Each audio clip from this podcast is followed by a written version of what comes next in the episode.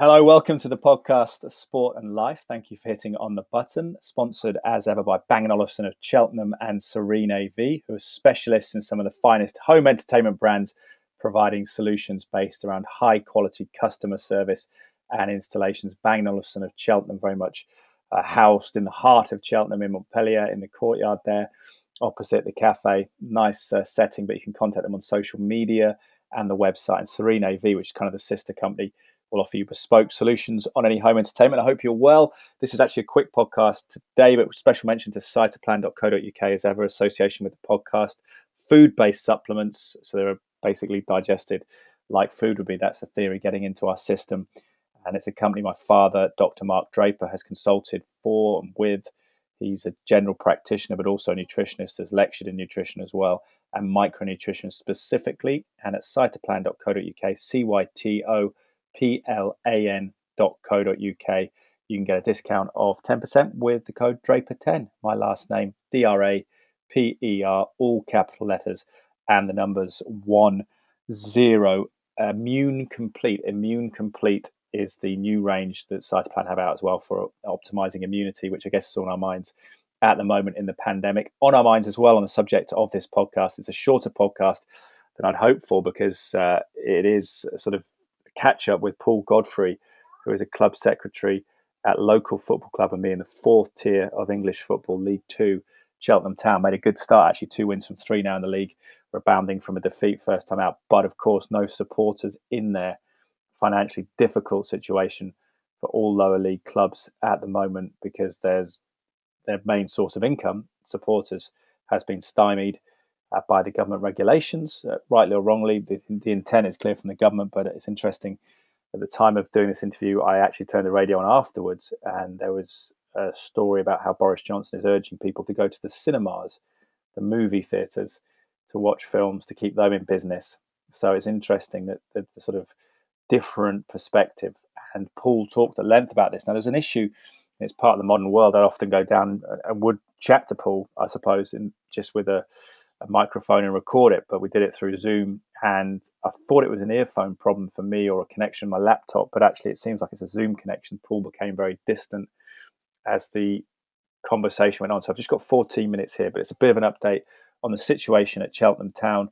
Again, this could be applicable to other lower, lower league football clubs, including Forest Green down the road from me in Gloucestershire in the west of England, as they try to balance the books. And I think Cheltenham, a particularly prudent, well run club, but I do know that John Finnegan, who's the head of commercial, has been furloughed, and a number of people have been furloughed at the club, and that potentially is going to continue after the end of October. But maybe, just maybe, a campaign will will mount, and people will um, keep putting pressure for some way safely, with social distancing, with cleanliness, with hygiene, with common sense for people to get back into the grounds. But this is Paul Godfrey, uh, the Cheltenham Town director, club secretary, also club historian. If you go back a little bit earlier at the start of the pandemic, I interviewed him and John Finnegan together, former midfielder Finners, who's uh, now working in the, commercial side of the club. But he talked about the history and, and, the Second World War, the challenges of that, and the gas power problems in the 1970s, and looking at historical historical context. Not hysterical, feel a bit like that, doesn't it, at the moment? Uh, but this is just uh, a quick update on the situation at Cheltenham. And Paul's pretty unequivocal about the, the dangers of the situation, but not certainly moribund. Here we go. Paul Godfrey. Paul, good to speak to you. How are you? Oh, okay. um, yeah, it's, it, it, remains a very uh, interesting time at the moment, but uh, but we're battling on as ever. Yeah, on the positive front, I suppose it's good on the pitch, isn't it? A couple of wins back to back in the league. It seems that you've managed with with Michael to to muster a decent team and a decent squad. Yeah, we, we, have still got most of last year's. Um, and we've added some some good ones and some supporting some good young loan players as well. So it's been quite a positive start. Yeah, I think we've played six games, including cups. We played six games, won four. Um, we lost a couple. The the first league game we lost, we shouldn't have done really. Mm. Threw that one away really, but. Uh, that's Morecambe, um, was it that game? Yeah. Yeah, yeah. But the last couple of league matches we've won, uh, both away from home. So, so yeah, not a bad start. Good, good. And in terms of, I suppose, building up Tuesday night as a game, isn't there, in, in, the cup against Plymouth Argyle? I suppose these are the, the times when sort of it's depressing in a sense, isn't it? Because in a way you can sort of intellectualize about reports and events, but it's when it comes to home to roost with the home games, I suppose. Yeah, it's um, it's it's just a very strange experience watching the games without any supporters there. You know, mm. I mean, obviously on a match day I have various jobs to do, so I have to be here. Um, I mean, one of my things that I, I do, I'm, I'm the COVID nineteen officer for the team, so I have to yeah do various bits of work around that. But do appreciate, you know, we're in a very privileged position of being able to watch the games because um, you know a lot of people would love to be able to come and they can't. And uh, but even so, it is a very strange thing to watch a game without any without any crowd there, and certainly mm. it's not the same. It's nowhere near as good as watching a, proper game of football with a noisy crowd there and everybody shouting at the ref and shouting for their team and all the rest of it. Um, it's uh, yeah, sterile experience really. I'm sure that's been reflected in the results uh, mm. as well. I think we've seen some crazy results. I mean, yesterday was in the Premier League. Yeah, yeah. yeah. I'm not sure whether some of those results would have happened if there'd been a crowd present. Do you think the home, home, home and away isn't really relevant at the moment? Is it? It seems. I know there's obviously the, the players have to go on a journey to away, and I guess that may affect them physically, perhaps. But it doesn't seem much distinction or advantage to playing at home. Yeah, I mean, I haven't seen the stats, but one of one of the uh, guys, one of the Leyton Orient guys on Saturday was telling me that apparently the uh, percentage of away wins is, is higher this year, quite a bit mm. higher, I seem to think. Um, mm. Which is interesting, you know, because obviously people have always talked about home advantage, whether it spurs the home team on, whether whether it affects the referee at all. Um, you don't, you never know these things, but certainly would be interesting to see some statistics um, from yeah. uh, from the from this unusual season to see whether there are any uh, any differences.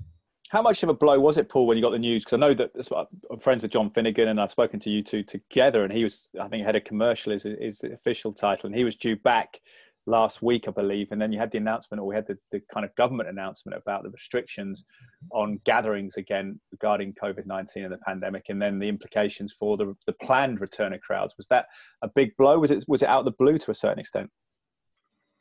It, it, it was a massive blow, certainly, um, and it did. It seemed to be a decision that went against the grain of, of, of, of how things had been moving over the previous few weeks. We were gearing up to uh, welcome fans back from the 1st of October. We put our names down to have a, a test event in mm. the last weekend of, of September, or sorry, our last home match of September. We wanted to have a test event with a thousand supporters in. They held one down the road at Forest Green, which uh, we saw the feedback and we spoke to them, and we know it went very well. It was very successful. Um, so we were certainly extremely disappointed, but also quite surprised at the decision. Um, it uh, doesn't doesn't really make a lot of sense. I mean, since since then, you know, a lot of people have been pointing out the things that you can do, mm. um, you know, in, in crowds in confined spaces, but you can't go to football in the in the open air. You know, which which does seem rather strange, especially when you consider the uh, you know the amount of work that goes into putting football matches on and to try and keep everybody safe and, and to try and observe the protocols to make sure that uh, we minimise the risk of infection.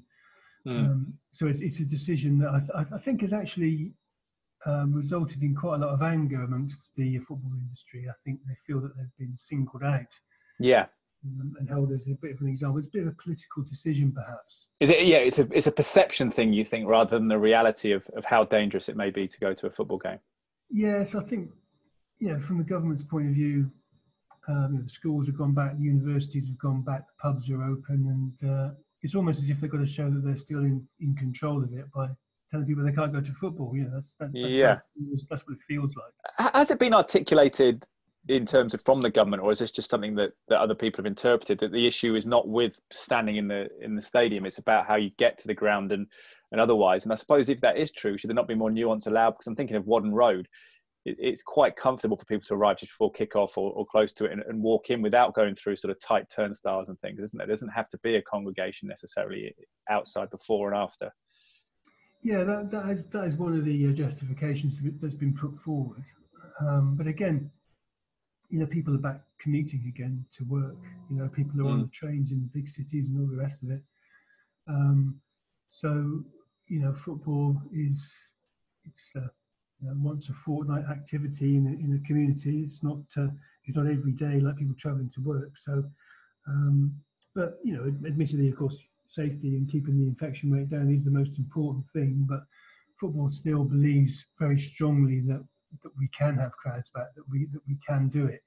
And um, one of the latest developments now is is this there's um, the government's put together this um, this sort of task force, this technology task force to look at ways of bringing supporters back.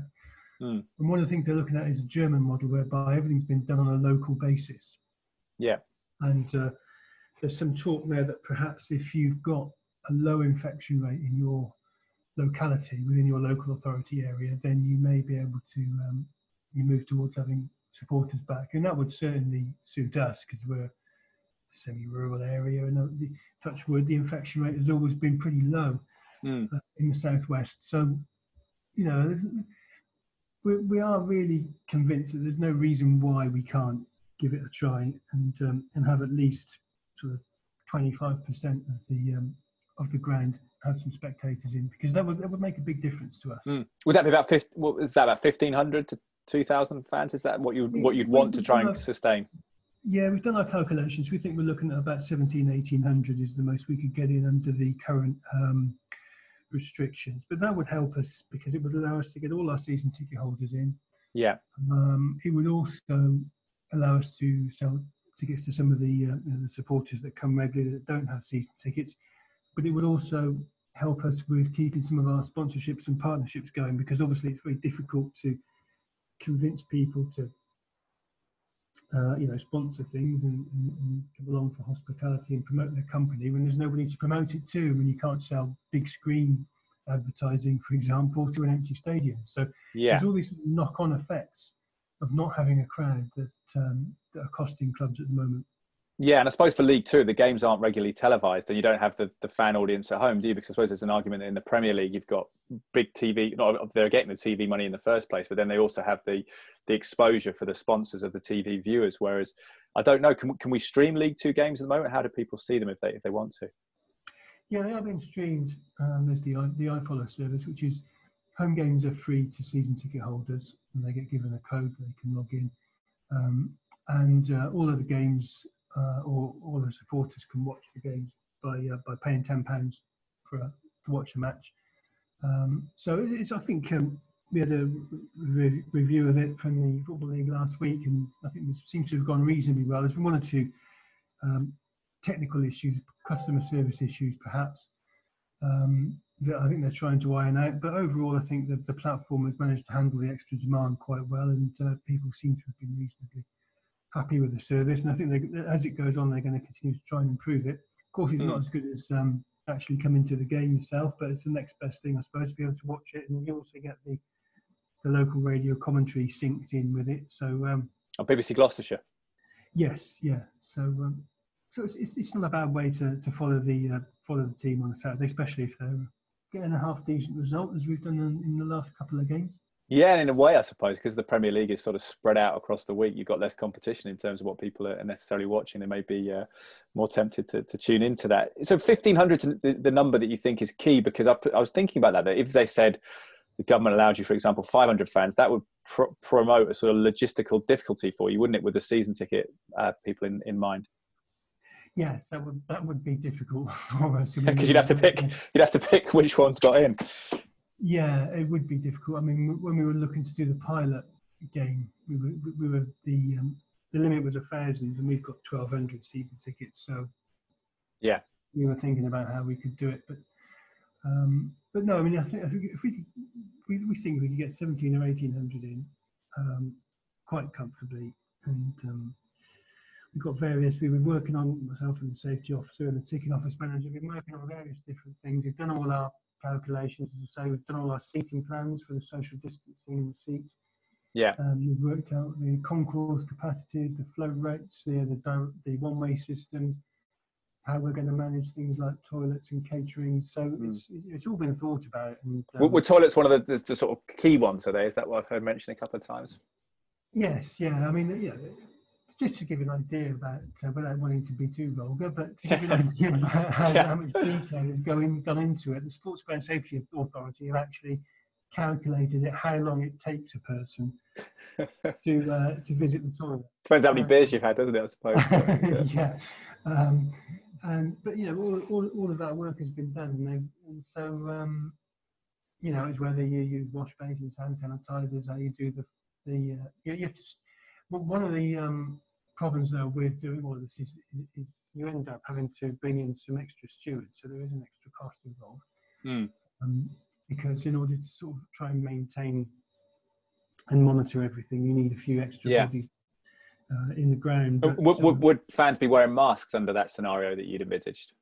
Again, that's sorted out on a local basis. Gloucestershire um, County Council, they're quite strongly in favour of masks. So, yeah. Uh, if we were to reopen, I think initially everybody would, would be required to wear a mask. But... Even in the stadium when you're sat down? Yes, yeah. Not, I mean, some places they, they require them just when you're moving about. Yeah. But I think Gloucestershire would, would want them uh, at all times, which. Politically, it makes sense as well, doesn't it, for you to keep up that yeah. sort of image? Yeah. And do you think, I mean, fans presumably would be happy to do that? They just want to get into the ground. Is that what they're saying to you? And they'd be happy to to abide by the social distancing and, and do their best to support the club. I think people just really want to come back to, to football. You know, they've just been missing it. And uh, mm. another, another worry for us is, of course, if uh, if you can't come to football, if you if if there's a, if there is a, a really prolonged break, then you might lose a few. Um, yeah.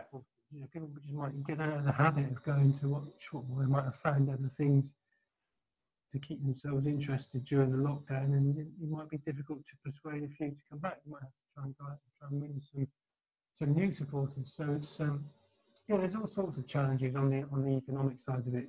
Mm. How, how, how is Cheltenham Football Club? Because uh, before we had the news that the, the fans couldn't come back in, I spoke to John Palmer, and he obviously is a local journalist, but a Cheltenham aficionado as well, and was, was fairly confident about the club's financial health because of the Mo Eisa sale and, and the prudence in, in, recent years. How, how, do you assess the finances? Well, the uh, we, we have got some cash reserves, so we have not been in, in any immediate uh, danger. Mm. But the, the big problem now is that we are just losing huge amounts of money every month because there's no income. Yeah. Uh, aside from the, the central distributions you get from the Football League, which, whilst they're obviously extremely welcome, in a normal year they only make up a, a proportion of your income. And we budgeted, we hadn't budgeted to, to, to make a loss anything. We, we normally budget to break even or try and make a small profit if we can, depending on how we do in some of, some of the variables that are um, difficult to predict, like cups and that sort of thing.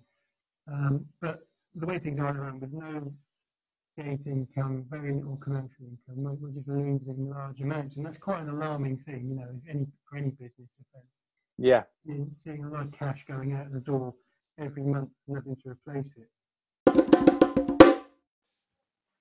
Yeah, really sorry there. I'm not sure what happened. I should have stopped the interview and uh, kind of reconnected perhaps on the Zoom. I suppose you're probably experiencing similar technical difficulties with with your work at the moment, different places. Do uh, prefer doing interviews in person. Done a lot for Sky Sports, my employer, and the podcast for a bit of fun on the side that I do this Sport and Life podcast uh, from home remotely, and it can be okay. But it isn't. There's an element of intensity to it, an element of uncertainty around the technology. Even now, I've upgraded my internet Wi-Fi, but you're still not quite sure if things are recording well in high quality. And Paul just started to fade away there, so I, I kind of felt that was the last usable part. But it's great to speak to Paul Godfrey. I'll try and get him back on in, in the near future, hopefully, as we get some sort of clarity over the situation regarding supporters.